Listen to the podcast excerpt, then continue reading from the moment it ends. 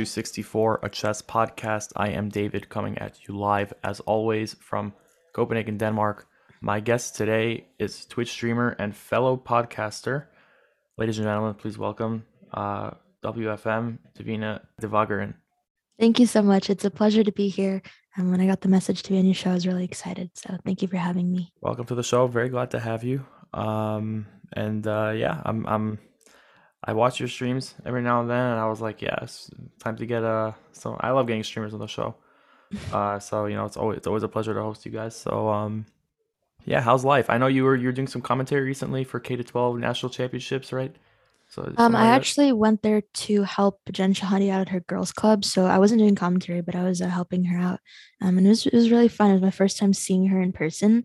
So it's kind of like you look up to her since I was like a kid, and it's like it's actually her in person. So that was That's really crazy. cool. Yeah. Uh, Jen Shahade is a friend of the pod. Actually, he's been on here twice. Probably will do it again. Um, very very sweet person. Uh, I'm sure mm-hmm. she's even sweeter in person. Um, yeah, but so uh, for some reason I thought you did commentary for something. Am I crazy? Um, I did commentary for Dina Belenkaya's tournament on Twitch with uh, Jesse like a couple weekends ago, but that yes. was a, a Saturday thing. Yeah, I remember that. Yes. How did that go? That was actually really fun. It was my first time doing like public commentary. Um, and I, I love Jesse a lot. So it was like a great combo and it was a very long game, but it was really interesting and a great experience. So this is Dina Belenkaya and uh, Jesse February. Yeah, so so Dina was the one playing, um, and Jesse and I did commentary for round one. Uh, Dina and Jesse have also both been on this podcast. Yeah. Fun fact. I feel like you've gotten uh, you've gotten like almost everyone. Yeah. I haven't like I'm the Thanos of uh, of uh, streamers, but we got you, and uh, this is really exciting. I'm really happy to have you. So I guess uh, we'll just uh, we'll get right into it. First of all, um, while we were preparing for this, you told me that you have a podcast. I was wondering if you could talk about that a bit more because you know I'm a podcaster. Uh, you are too, so there's you know shared uh, shared connection there. yeah, I uh, I started up around September and um, it's kind of a mental health podcast. It's called Honest Vibes Only. And I started it because um, last summer, a lot of life changes happened, and navigating adulthood as an almost 21 year old is not very easy. Um, and I wanted to tie in a lot of the struggles I go through in my daily life um, to trauma I went through when I was a kid, um, and also just simply how to navigate adulthood in general. Um, so I kind of I try to upload about once every couple weeks or so, um, every three weeks. Um, but whenever I kind of have a passion for a specific topic or something I've been struggling with, I just talk about it, and uh, it's been going well. My my community likes it, and I, I enjoy talking, so uh, it works out well.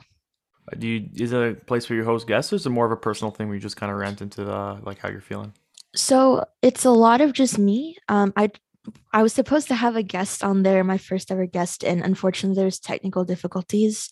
So I'm open to having guests on there, but for the most part, it is just me. Um, but I'm hoping to expand that in the future. Um, when you record the podcast, another thing I wanted to ask is, um, are you live on stream when you do it, or is it just kind of separate? No, it's it's separate. Um, I kind of just do it off stream all the time. Um, and I, I save my daily rants for for my Twitch. Yeah. Um, yeah, how many episodes have you done? Um, I've only done around seven, um, I believe, because I started in September, but I didn't get too consistent with it until like winter.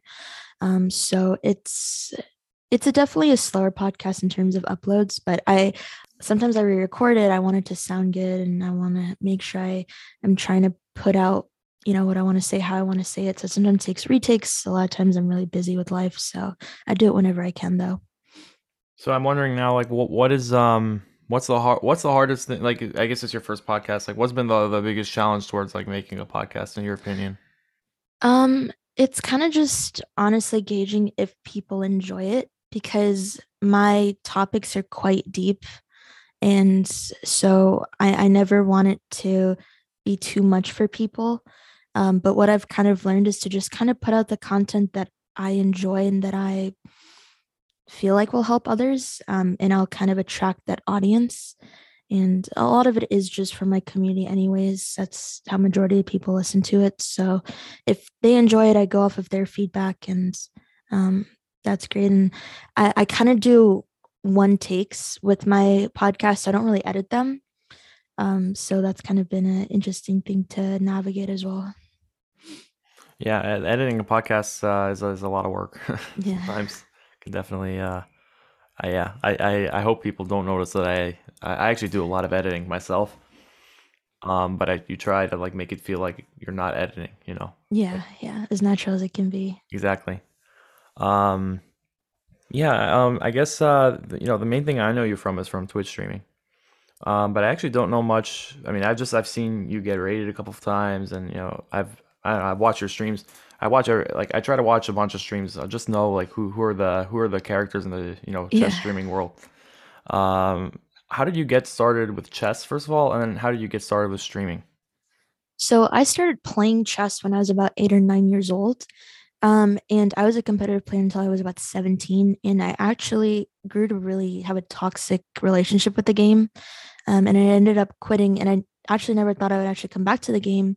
Um, but then when the pandemic hit, I think it was around April or May, um, some of my friends were trying out streaming and they were introducing me to the Twitch world that I didn't really know about. Um, they're like, why don't you try streaming when your semester was over? So I just kind of started it and it it was kind of just a fun way for me to just kind of have fun with my friends at the time. I didn't really think too much into it. Um, but then I and I was really shy and I didn't really know how to speak in front of like a camera with no other face there and just usernames in a chat. Like I didn't know how the whole thing worked. Um, but I eventually grew to really like it. It gave me a pastime, especially in the dead middle of COVID. And I just kind of stuck with it. And then it also became I started teaching and it became my job. So now it's basically like my career. Um, started up in teaching in December 2020 s- and streaming kind of is taking off then. And um, yeah, it's kind of how it, I got back into the game and how it started. Have you uh, overall have you enjoyed the return to the game? Yes, I have. Um, I feel like now that I'm an adult and I've returned to the game, I don't have that external pressure that was always set on me. And that's really what made me really hate the game. Um, and now that I don't really have that and it's just me and I can just enjoy it and there's no pressure that I have to play a tournament within a certain time frame. There's no certain number that I have to hit. Um, I've definitely been enjoying it more. And um, like just for my for my listeners who might be interested, so your your Twitch handle is twitch.tv slash uh, Twitch Let's Go, Mhm. right? And um, you recently became partner. Congratulations. Thank you. Very very nice. Um, yeah, that's a that's a it's a huge a huge it's a huge milestone to actually to hit. So I, I hope you're I hope you're you're proud of yourself. It's a lot of hard work and and dedication. Um, I guess just for my listeners who may be new to your uh, you know, your brand of streaming, like what what is it exactly? What's the kind of vibe on your stream? Like what do you do on stream? My vibe is very, very chill. Um, so sometimes I do educational stuff. A lot of times I'm just either playing viewers or playing in the pool, trying to improve my ratings. Sometimes we do tactics, obviously collabs. Um, and a lot of it's just I like that interaction a lot with my community. So a lot of it is um, just chilling and, and talking to to chat. So Would you say that chess is uh can be relaxing? I would say I would say so. I think with online chess, you have to kind of differentiate off stream versus on stream. Um, because off stream you can, you know, you can really grind, you can just focus, you don't have to worry about interacting with the community. Um, but on stream, you kind of want to transition out of that because you don't want to just be playing and then, you know, you finish a game after like five, ten minutes and then you read chat, right? It's that doesn't really work with the engagement. So I don't worry about the results on stream. Um, a lot of tilting happens. Um, but but yeah, A lot of tilting happens. That's Yeah. uh but that's you don't need to be a streamer to get tilted. true. um how long have you been streaming for? So you said it's so you said uh, it was like at the start of the pandemic, so you must be approaching like close to two years. yeah, I actually just hit two years May 12th. So Wow. Yeah, So that's like literally like two years plus some change. exactly. Yeah, literally like four days ago hit Mhm. my two years. So that was that was a crazy milestone too. A lot of milestones happened in the past like month, which is pretty cool. Was there um like what's uh you've been doing this for two years, so like what's uh, what's like the biggest thing that has happened on your stream that you're like really proud of? Ooh, um, I would say just how big the community has grown. Um, I was able to do collabs with people I've looked up to since I was a kid, like for example, Eric Rosen. Um, I've like known about him for so long, and to finally like talk to him and have a collab with him is pretty cool. Um, and in in terms of like other community milestones within like the sub community, we crossed like a thousand subs, which is like absolutely insane um, recently. So those are all different things that kind of pop out to me in terms of milestones. A thousand subs that is really crazy. Yeah. That's amazing. Yeah. Um, yeah, you have a very relaxing voice too. I should say. oh, thank you. Yeah, I Yeah. I get the um female Eric Rosen quite a lot, but he's still he's still like number one, I think, in terms of I think that's uh, Eric Rosen is just like unbeatable, like in, in terms of that. Uh, but no, but I, I now that you now that you say that, I actually hear it a lot, like uh, the comparison. Female I, I take that as a really big compliment though to be compared to him in any way. Yeah. Um, you said you did a collaboration with Eric. Yeah, we've um we collabed a few times now. I think we did one where it was like a match. We've done one where we did like hand and brain against people. Um, and then I think we did one where it's like odds matches against viewers. So they've all been really fun and it's really nice to talk to him. He's he's really chill as well. So the vibe kind of works out. The calmest, the like literally the calmest uh, Twitch streams in history, probably. It's like an ASMR stream almost, because Eric streams can even be ASMR, like Yeah, for sure. in the best way possible. Like I remember, like in the pandemic and like the year before the pandemic, like those when I first was getting into chess, like Eric Rosen videos, like they would help me fall asleep. I mean, not to say that his brand of chess is boring at all, which is not, but it's just his voice is so soothing. Like, even if I wasn't interested in putting on a chess video, I would just put on Eric Rosen, and then they're really good chess videos too. Yeah. Uh, do you do YouTube stuff as well? Um, I do. My YouTube, I I don't post on it that much. Um, it's the same as my Twitch, but I post educational stuff on there sometimes. Sometimes random vlogs, like when I travel. Um, I've been trying to do that more, but I'm trying to get into more content creating outside of Twitch this year. So that's kind of my goal to try to grow those. Now, why, why are you trying to diversify beyond? Is it just the like growing the brand, or is, or because I know that like a lot of streamers lately have been leaving Twitch actually. Uh, Um, I don't know if that's something that you that you like are worried about. Let's say. Um, not really. Like I still always prefer Twitch, but I like to I love to get into more editing and learn about editing and I love to do vlogs like daily vlogs or like those TikTok, you know, like 1 minute day in my lives without any voiceover. Um, and I'm really into that stuff, so it's even before like I got into this stuff, it's stuff I wanted to learn about. So, um, it's just like a nice hobby and it helps me learn editing skills, which I think is going to be really useful in the future. So, Yeah, that's uh the, that's really the one thing that because I've talked about on this podcast how I also want to move the podcast to video, Mhm. and video editing is really hard. It is like yeah. it's crazy hard. It takes so much time, um, and it's like one of these things that just I don't know. I was actually I was when I was talking with Anish Giri earlier today, and he was talking about how people make streaming look a lot easier than it really is, and how Mhm. like all the stuff behind the scenes, like the thumbnails and all that, like you don't- you don't really understand how much work that is, and that's definitely true. Like with like when you are like, okay, I need to make like a uh, I, I you know you want to take like a clip from stream and make it into a nice video, but it's like you could just upload the clip or whatever, or you make a nice thumbnail, or you make the Mhm. intro. Okay, thanks for watching. Uh, please subscribe. When you put all that other stuff together, but that's like a ton of work, like Yeah. so much work. like I'm really new at this, but just to give an idea, like I tried to make like a it, it turned out to be like a one minute and 50 second ish day in my life just with clips. And it took me almost like two hours to just edit it because I had to figure out how to use the app that I wanted to use, how to put together edit parts, put music, and it is like so much goes behind it. It's crazy. Yeah. Um, I guess another thing I wanted to ask you about is, um, you know, you, so you you were talking about like I guess your relationship with the game, how it's changed. Um, are you trying to become more active tournament player? You know, especially now that the pandemic is kind of like easing up and stuff, or is it more of like you don't really care about kind of stuff anymore? Um, I do have hopes to go back to OTB because if there's any goal that I have related to my chess, it's to improve my FIDE rating. Growing up, I never really had the opportunities to play in FIDE rated tournaments, so my FIDE is really low. Um, so that would be something that I'm a little bit self-conscious about. So I would want to improve that. Um, but I also don't really want to rush it because I have a lot of emotions towards going back and playing OTB, even if it's just blitz, you know, for fun. I still get really anxious and really nervous and think about stuff in the past. So um, I want to work on that and get in a better routine with you know streaming and content creating and, and coaching before I add on something else to the plate because I want to be able to study a lot more before I go back to. And you, you you did mention also that you so you were coaching at Jen's girls camp, right? Mm-hmm. Um, do you do private coaching as well? Yeah, private coaching is my main job. Um, and streaming is students? my second job. Uh, yeah, I still I still do take some students. I I mainly teach adults and I have some kids, but for the most part, my audience is adults. I'm just asking because I may have listeners who would be interested in having having some of you as a coach, perhaps. Um, yeah, I so I I was just wondering if you were accepting students. So guys, there you go. Uh, there's a, some hopefully some positive advertising. Um, Thank you. And uh, what kind of stuff do you do as a coach? Um, well, I do like game analysis. I help with openings, positional playing games, honestly, anything.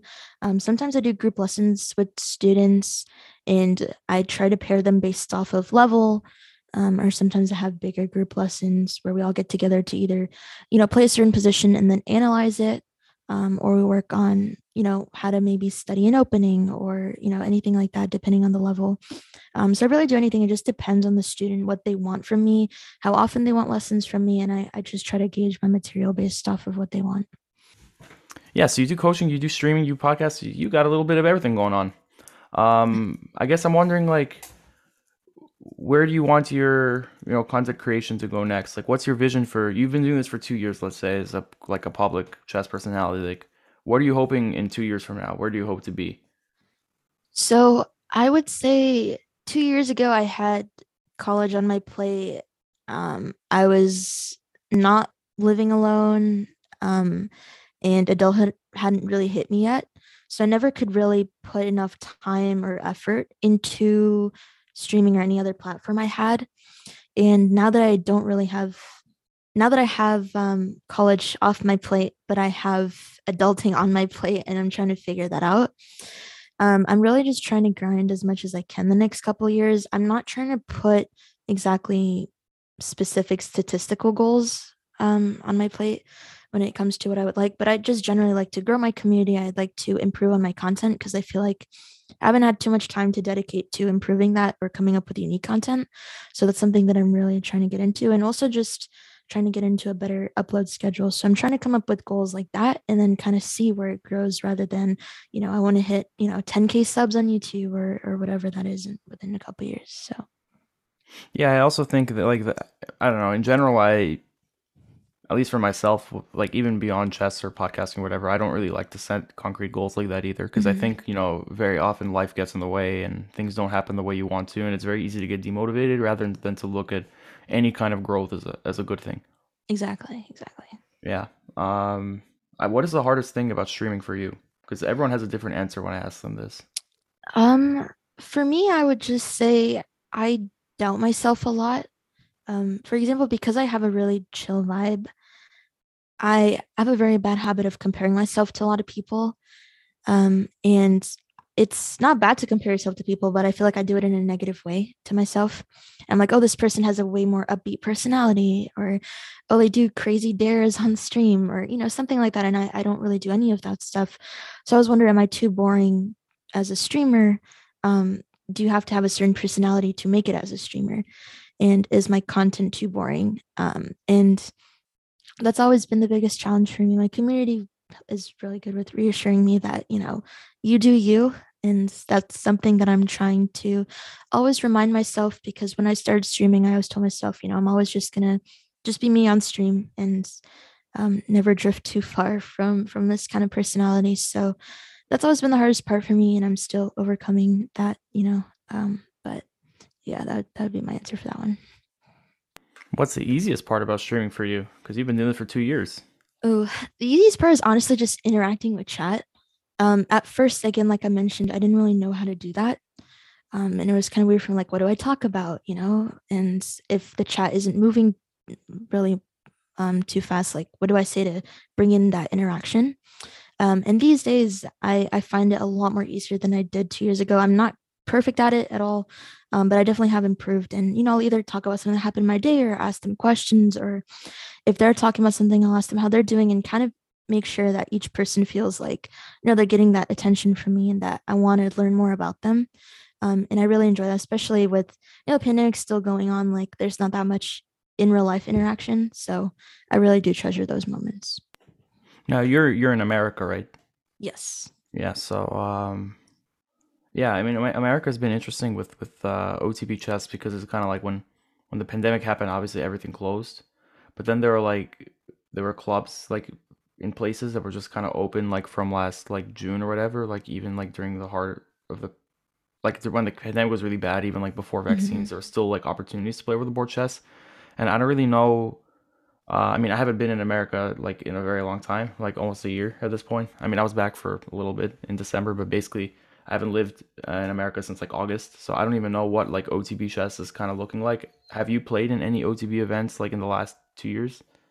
Um, my last OTB event was in 2019, I believe, or 2018 or 2019. So I haven't, but I have like traveled to some or at least known people that have. Um, and I'd say the scene is definitely getting back for sure. Um, I know some tournaments require masks still, and others don't. So it really just depends on how big of a tournament it is, I think. Yeah, And did you when you like go so for example when you were at this uh like Jen Shahade's camp like maybe you could talk a little bit more about what, what that was like because the girls camps the, the Genrons they're there for like a couple of days right it's like uh yes um it was there for the whole weekend that the tournament was going on and um I was the main helper there and I think Epiphany and the others came in and out and um on one particular day. I think it was Saturday. Um, basically, on Friday, I think Jen and I did a tandem simul, which was really cool. It was my first simul that I ever did. And of course, to do it with someone you look up to for the longest time, I was like, I was like kind of fangirling inside. Um, but that was really cool. I got to meet a lot of girls from, you know, all over the country, all different ages, um, all different levels. It was really cool. And then I did a lot of game analysis on Saturday. Saturday was all like game analysis, like the whole morning and afternoon. Um, and then in the later afternoon, we did a content roundtable, which was really unique, um, where you know Epiphany, I, Karen, and Luciana, we all sat with Jen, and um, a lot of people in the audience could ask us questions, and we talked about you know how we basically make a living off of chess. Um, what we do, different ways to make money through chess online these days. Um, and that was really cool. And I believe after um, I think we just hung out a little bit more, and then on Sunday we were kind of closing up. So um, it was a really cool experience to to meet all those people there. I think for you, it's it's especially cool that maybe one of the girls over there will look up to you as like their Jen. You know. Yeah, I, really I, thought special. that was always really special. Yeah, for sure. yeah. Do you? Uh, I, what do you think was the, was like the best part about the camp, all in all? Um, I honestly thought the roundtable was really cool just because it was a unique idea to do, um, but also just because a lot of people really enjoyed it and were asking questions. And to see people engaged, that means, you know, that they're interested. Um, and we each had, you know, different viewpoints, things we agreed on, different aspects we could bring to how we do make a living off of chess. Um, and it was really cool to hear everyone's standpoints because we're all different ages, we're all in different parts of life. So we can all come together over chess is really a great thing. Yeah, and, and now that now that I have heard more details about this event, and um, I think there's another thing that's really special about that, which is that you know, let's say when people talk about like women in chess in America, let's say they always say that there are oh there aren't that many women in chess, right? But here you guys were able to you know Jen was able to organize with a bunch of people from different walks of life in chess to sit down and have a whole conversation with like in a girls only camp basically so I mean, these kinds of you know, it is possible really um, if the chess world wants to kind of give more visibility to the women that are in chess. And um, I think it's, it's it's great that uh, that you we, it's great that the chess world has someone like Jen Shahade, but I also think that it would be great if there are more camps like that like around the world. You know. Yeah, for sure. She's definitely done a great job at it, and this is also something that I'm really passionate about too. And I think a lot of you know female friends I know are really passionate about it too. And we we try to do our best. And I think streaming definitely was a platform to help that a ton. Um, like you see a lot of the bigger female streamers, they do a great job as well. So um, there's a lot of potential and and uh, I know a lot of things are kind of going back in person, but with the chess and the online boom with it, I really hope we can still carry it further and make more opportunities happen. When you when you're streaming, like, uh, do you have a sense of what percentage of your viewers, let's say, are female? Um, I don't actually. I, I'm sure there's statistics to check that. Um, I know a lot of female viewers lurk because I get messages from them um, off stream. They're not too much chatters, um, but I do have some chatters that are that are female that I know of. Um, but yeah, it, it it honestly just kind of depends on on the day. Honestly, who's there. I have to apologize because I am actually well, I'm, I'm I guess I have an account, so but I am kind of a lurker in most Twitch chats. I'm not. We we appreciate all the lurkers. Yeah, we bring those numbers up, but um, there's I think there's only, you know, what's even funny is actually talking with my with my friend Lula, um, Mhm. Lula Robs. yeah. Uh, I had her on the podcast a couple months ago. That's actually how we became friends. Um, and uh, I kind of admitted to her that aside from like KEKW, I don't actually know what any of the emotes mean because like I don't have like like better TTV enabled or my so I just kind of will like guess that and like Omega Lol I'll know like what they look, but I don't actually know what any of these things look like. So I will just like kind of say emotes at the wrong time, and I've I've noticed that this is a problem. So like except for like you know whatever like the two three channels i kind of watch like religiously with chess like i don't really chat at all i kind of am just like sitting like for an hour or two and just like kind of watching and see what happens like playing marbles on somebody's stream let's say then i'll like i'll go do a victory lap if i win marbles or something which happens you know every now and then do you do marbles on stream I don't. I'm trying to branch out a little bit more into variety. Um, I think we had a sub goal to do code names, so that's going to be something. I It's actually fun. don't even know how to play code names. So I'm gonna coin have names are a really fun game it's a really fun game Yeah, um, but I do want to branch out into that stuff. Um, but but yeah, like I'm honestly the same. Like I I'm don't really have too much time to really watch Twitch these days. Um, but if I ever do, I'm just lurking as well, and you know, doing work in the background. You know, trying to support friends. Um, and yeah, lurkers are uh, are make up a lot of the community. So do you have like a do you what like when you mention your community do you have like a like a discord as well and all that stuff yeah, uh, I do have a Discord.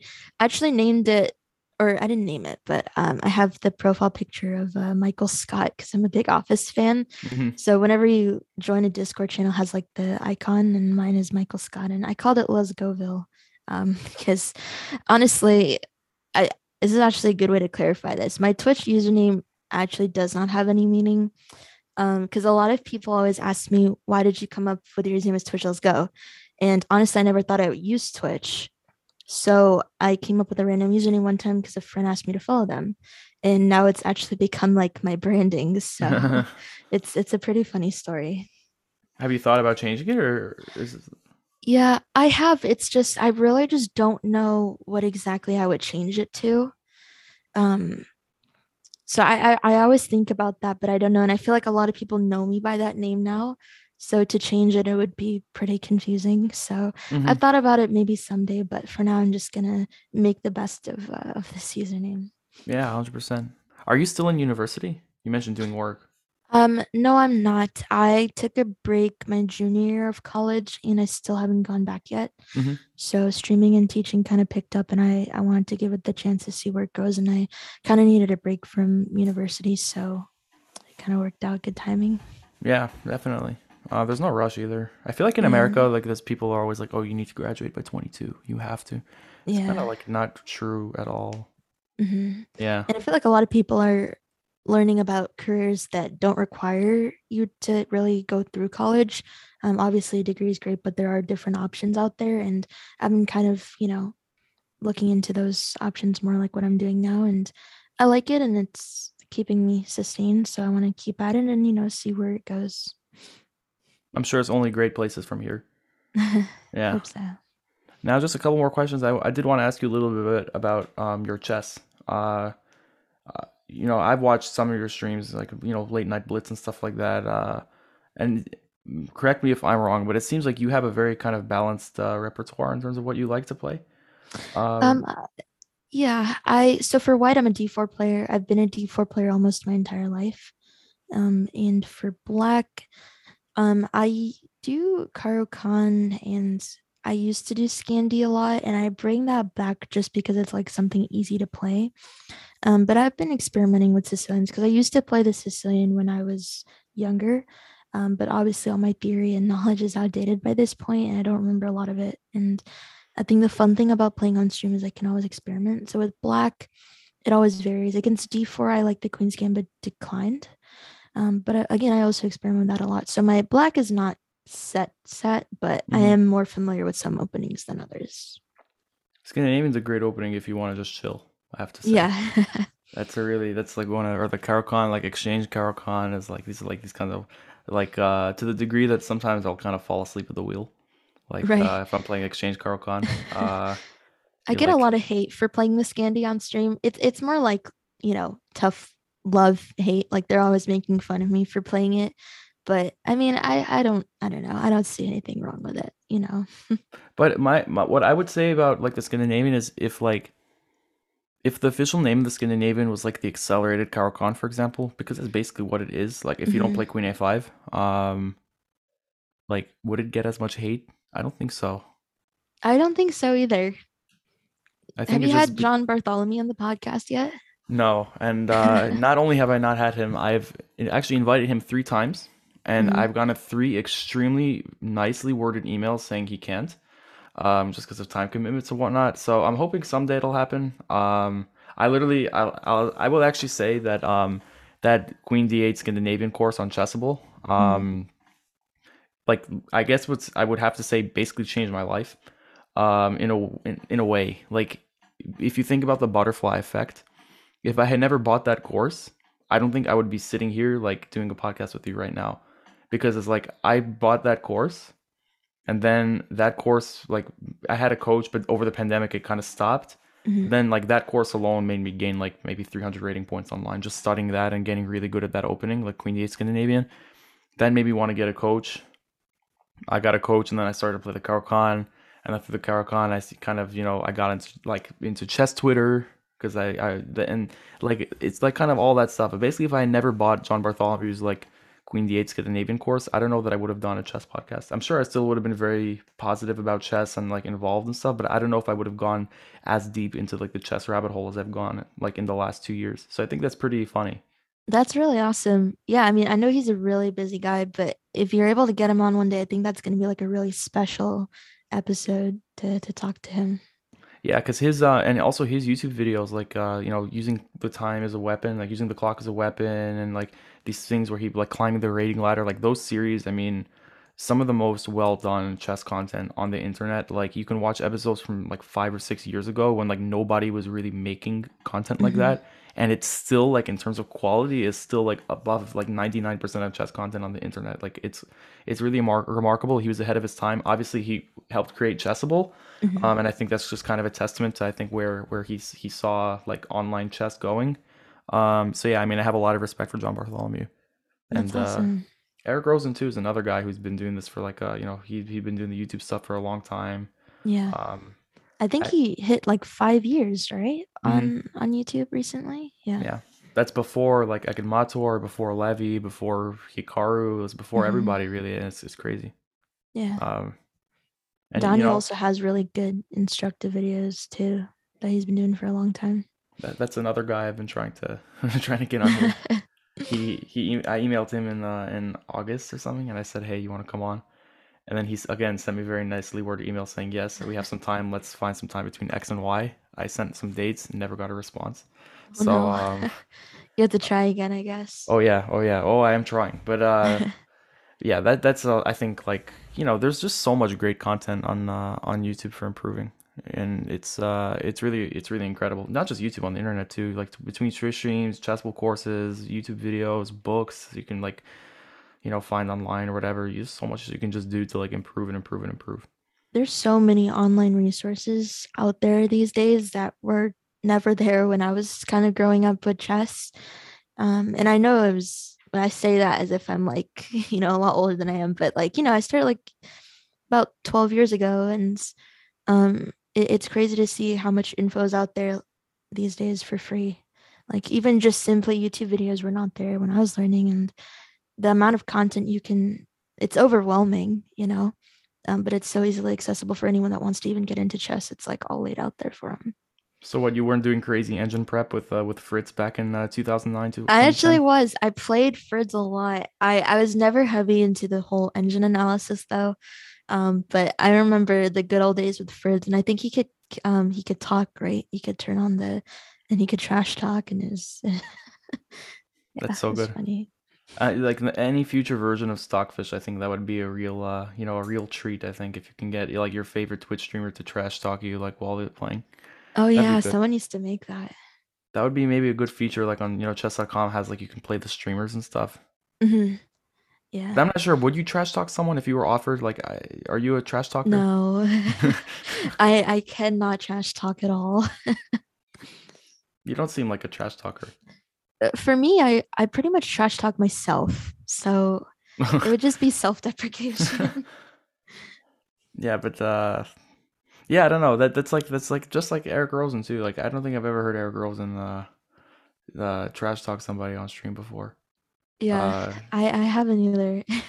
maybe there's always a first. Maybe you play me in a view arena, you have my permission to trash talk as me as much as you want. No.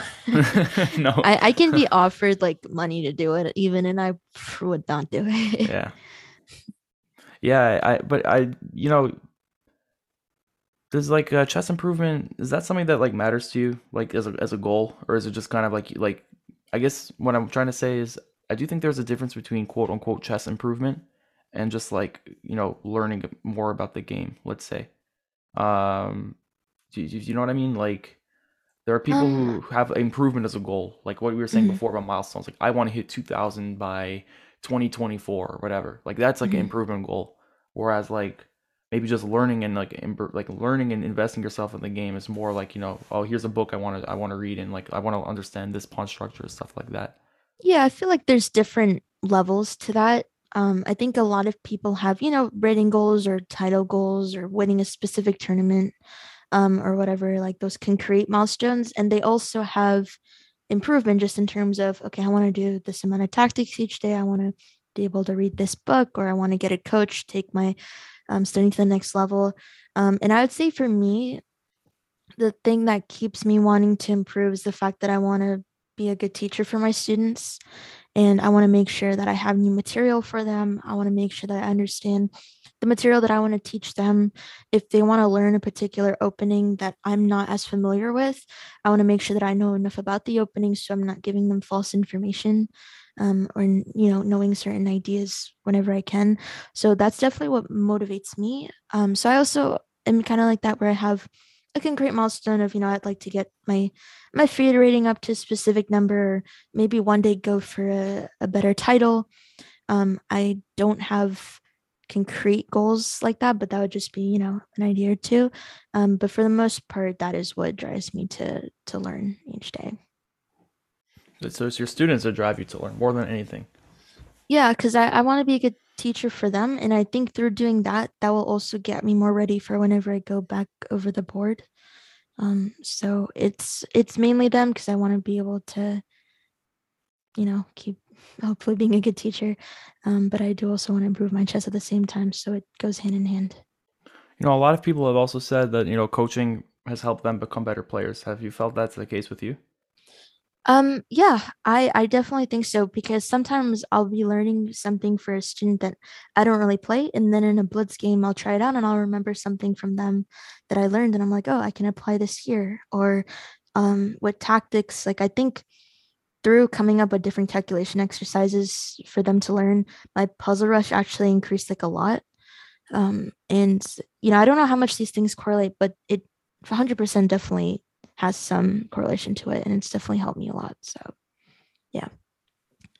i guess um the last question i'll ask you this is a this is an old 64 podcast classic um that uh, i haven't i haven't really asked in a long time uh, but i'm going to ask you anyway because you said you've been doing coaching and stuff like that um and i haven't really had someone who's done like coaching on my show in a long time um at least as far as i know Mhm. um so this is like a, this is like a oldie but goldie for my longtime listeners. Um and this is what this is what i used to ask a lot was like if you had like one opening that you had to teach someone or like just one opening to recommend to someone of like all levels basically like what would you pick and why? Oh, okay, that's a tough question. Um, I would say, hmm, i used to phrase this as the like um like what's your favorite opening? So if you want to do that like yeah, I was gonna go with the four pawns, um, against the kid because that has been probably my pet opening. I have a ton of success with that. Um, and I, I, I feel like I throw a lot of people off with it too because I do know some people that play it, but I feel like it's not that popular um, of a line. And I really love the positions I get with it, and I have a lot of success with that. So I would say that. And I know for if we're talking about all levels for lower rated players, it might be a little bit sharp, especially some lines. Um, but I think if you keep working at it and you just kind of start with, I started with it probably when I was like 1500 and I've been using it up until today. So I definitely grew into it and I love it. It's, I think it's an amazing response. I mean, I actually bought this like King's Indian course on Chessable, uh, and there's like this recommendations for the four pawns attack or whatever, mm-hmm. and uh, you think, oh yeah, this is this is nothing. You have an easy response, and somehow somehow I get destroyed. Like I think my win rate against the four pawns is like, and this is something that I've like studied. Like I studied and I checked the course lines or whatever, and despite all that, despite all that work, I mean, I think my win rate online against the four pawns is like maybe 20% in like 25 games or something like that, which is pretty bad. Um, something I definitely need to work on, but yeah, it's it's really a really really fun opening for white. I think maybe too fun when you're playing the King's Indian. yeah, yeah, for sure. Fortress. well, anyway, Devina, thank you so much for coming on the show. Um, yeah, you guys can check out Devina um on Twitch, twitch.tv slash Twitch Let's Go. Check the description below. Uh and uh, give a follow, subscribe. Uh, new friend of the pod here. You can also check out Devina's podcast, Honest Vibes Only. Uh, is there anything else that you wanna you wanna plug? Maybe Twitter. Uh, yeah, my Twitter is at d davina dev, so it's a little bit different from the rest. yeah, well, uh, you know, you can maybe that'll be your new uh your maybe your new Twitch handle someday. Yeah, potentially, I might go towards my name. was your Twitter hand was that Twitter handle Twitch Let's Go taken? Uh no, it wasn't. I think I I started off not intending to use it again for like chess Twitter. Um so I just kind of used my name mm-hmm. for it and it kind of just stuck. Gotcha. Well, yeah, thank you so much for coming. Thanks for spending time. Uh, you know, I'll make sure to uh, to say hi next time I'm in your Twitch chat. Um, thanks everybody for listening to this episode of 64 Chess Podcast. Hope you enjoyed. If you enjoyed, please leave a review. Helps a lot with the algorithm and whatnot. Um, check us out, chessable.com slash 64 podcast. You want to know some of my favorite courses? Queen D8 Scandinavian is in there, by the way. Um, what else is there? Oh yeah, of course. Thank you, Chessable, for sponsoring the podcast as always. Thank you to my Patreon subscribers for uh, for all the help. If you want to support the podcast financially, patreon.com slash 64 podcast. Uh, thank you guys so much for listening. I've really appreciated all the support recently uh, on Spotify, on Apple Podcasts, on Twitter. Thanks so much for all the all the support. And uh, yeah, I'll see you guys next week. Take it easy.